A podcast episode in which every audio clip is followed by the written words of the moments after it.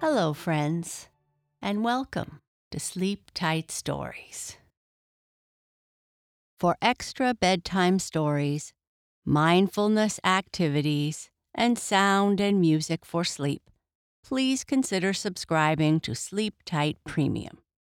Visit sleeptightpremium.com to start a free trial. Thank you. I'd like to say a great big happy birthday wish to Oliver and Rosemary, who are turning six years old. Happy birthday to you! I hope you have a very special day.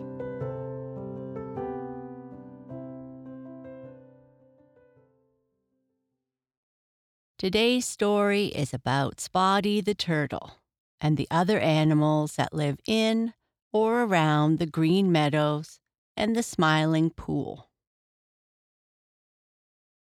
Some of the animals are arguing about who is fastest, so they decide to have a race, as that is the only true way to see who is the fastest. Peter Rabbit, Reddy Fox, and Billy Mink are all ready to start their race when they see Spotty the turtle and ask him if he would like to join the race. Spotty thinks, why not? And off they go. Let's see who will win the race.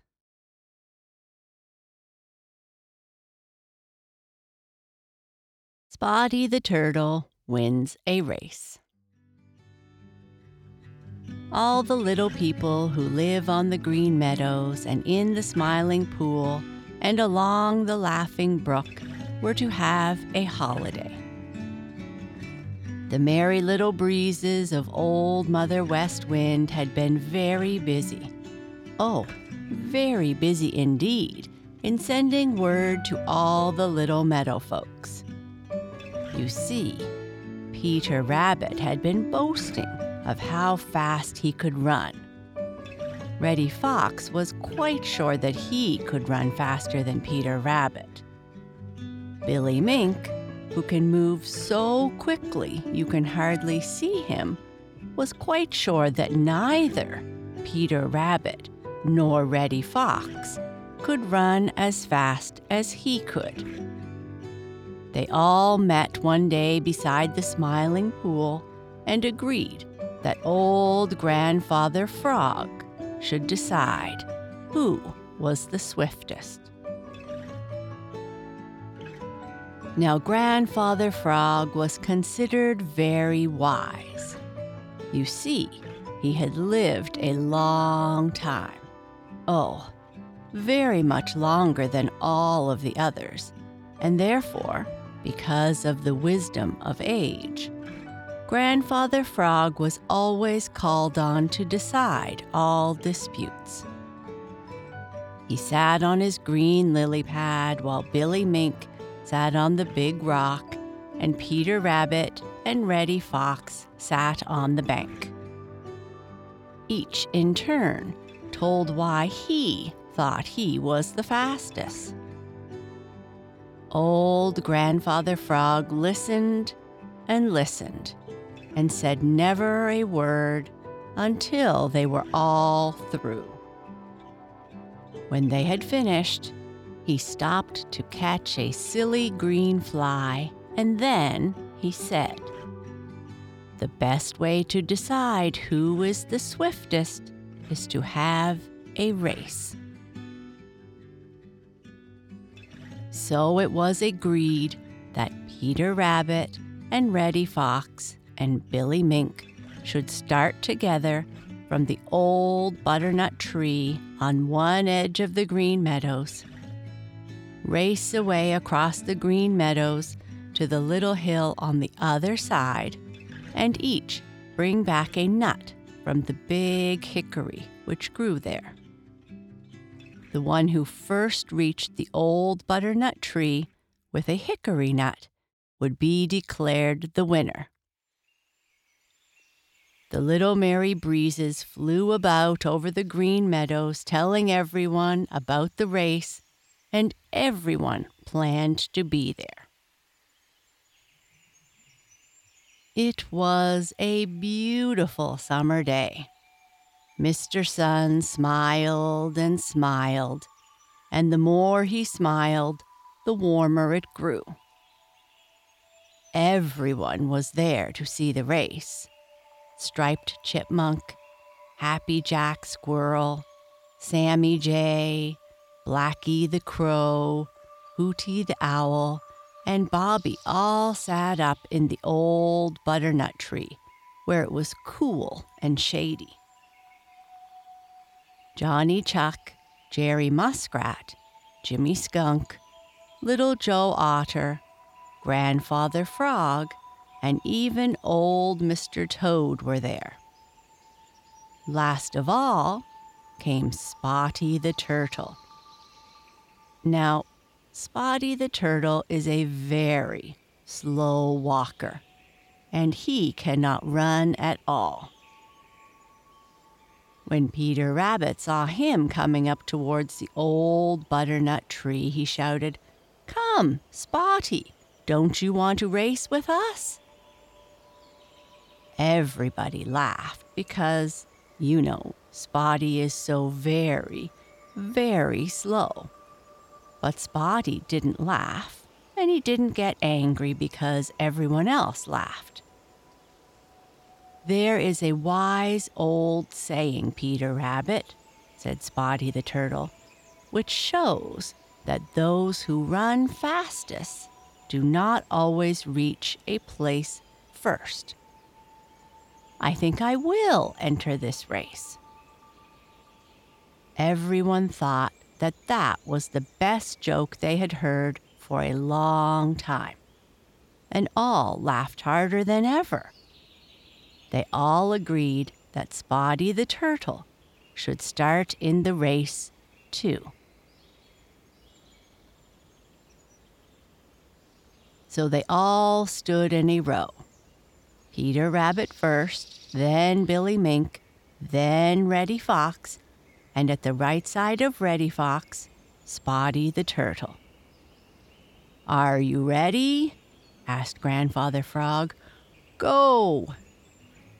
Away went Peter Rabbit with great big jumps. After him went Billy Mink, so fast that there was just a little brown streak going through the tall grass, and side by side with him ran Reddy Fox.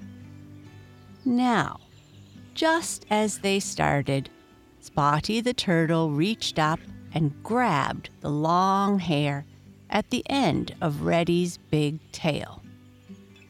Of course, Reddy couldn't have stopped to shake him off because Peter Rabbit and Billy Mink were running so fast that he had to run his very best to keep up with them. But he didn't even know that Spotty the Turtle was there. You see, Spotty is not very heavy, and Reddy Fox was so excited that he did not notice that his big tail was heavier than usual. The merry little breezes flew along too to see that the race was fair. Peter Rabbit went with great big jumps. Whenever he came to a little bush, he jumped right over it, for Peter Rabbit's legs are long and meant for jumping. Billy Mink is so slim that he slipped between the bushes and through the long grass like a little brown streak. Reddy Fox, who was bigger than either Peter Rabbit or Billy Mink, had no trouble in keeping up with them. Not one of them noticed that Spotty the Turtle was hanging fast to the end of Reddy's tail. Now, just at the foot of the little hill on which the big hickory tree grew was a little pond. It wasn't very wide, but it was quite long. Billy Mink remembered this pond, and he chuckled to himself as he raced along, for he knew that Peter Rabbit couldn't swim, and he knew that Reddy Fox doesn't like the water. So therefore, both would have to run around it. He himself can swim even faster than he can run. The more he thought of this, the more silly it seemed that he should hurry so on such a warm day. For, said Billy Mink to himself, even if they reach the pond first, they will have to run around it, while I can swim across it and cool off while I am swimming. I will surely get there first. So Billy Mink ran slower and slower, and pretty soon he had dropped behind. Mr. Sun, round and red, looking down, smiled and smiled to see the race. The more he smiled, the warmer it grew. Now, Peter Rabbit had a thick gray coat, and Reddy Fox had a thick red coat, and they both began to get very, very warm. Peter Rabbit did not make such long jumps as when he first started. Reddy Fox began to feel very thirsty, and his tongue hung out. Now that Billy Mink was behind them, they thought they did not need to hurry so much. Peter Rabbit reached the little pond first. He had not thought of the pond when he agreed to enter the race.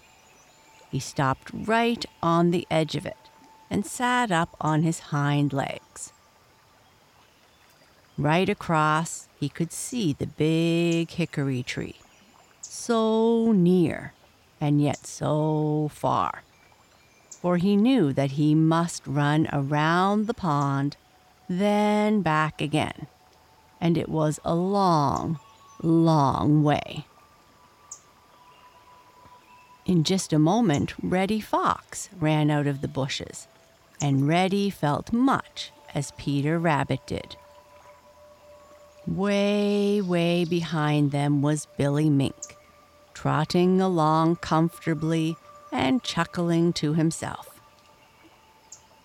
Peter Rabbit looked at Reddy Fox in dismay, and Reddy Fox looked at Peter Rabbit in dismay.